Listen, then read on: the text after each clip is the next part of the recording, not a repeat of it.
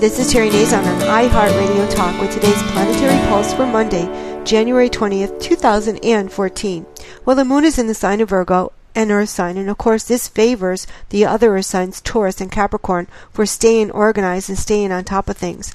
Those born from about 1958 to 1972, you all have uh, Pluto in Virgo, so it makes you very security oriented. So while the moon is in Virgo, perhaps you're going to be extra careful about locking up.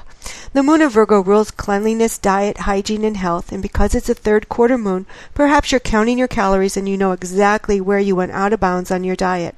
The moon in Virgo rules pets and those we're responsible for or feel responsible for. It also rules workers, co-workers, your place of employment.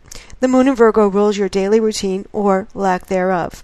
And people like to stay busy, busy when the moon is in Virgo because the only other option is really boredom. And you know what they say, an idle mind is the devil's workshop. Which leads me to another very important point about the moon in Virgo. It rules petty conflicts and melodrama. People can pick you apart, what you're wearing, what you say, how you look, and even how you smell. And they'll draw you into their issues. Another good reason to keep yourself busy today, on schedule, clean, active, and disciplined during the moon in Virgo. The moon is in its third quarter phase and it favors cleaning off your desk from the prior two weeks, following up on promises that you made, and preparing for the next big energetic new moon, which will be, of course, a blue moon, and the Chinese New Year. And like the Chinese who may be hard at work cleaning their offices, homes, dorm rooms, and places of business, you too may be looking around and wondering how you accumulated so much clutter and where did all this dust come from? It's all about reviewing. Perhaps you thought you'll find yourself thinking over recent events too.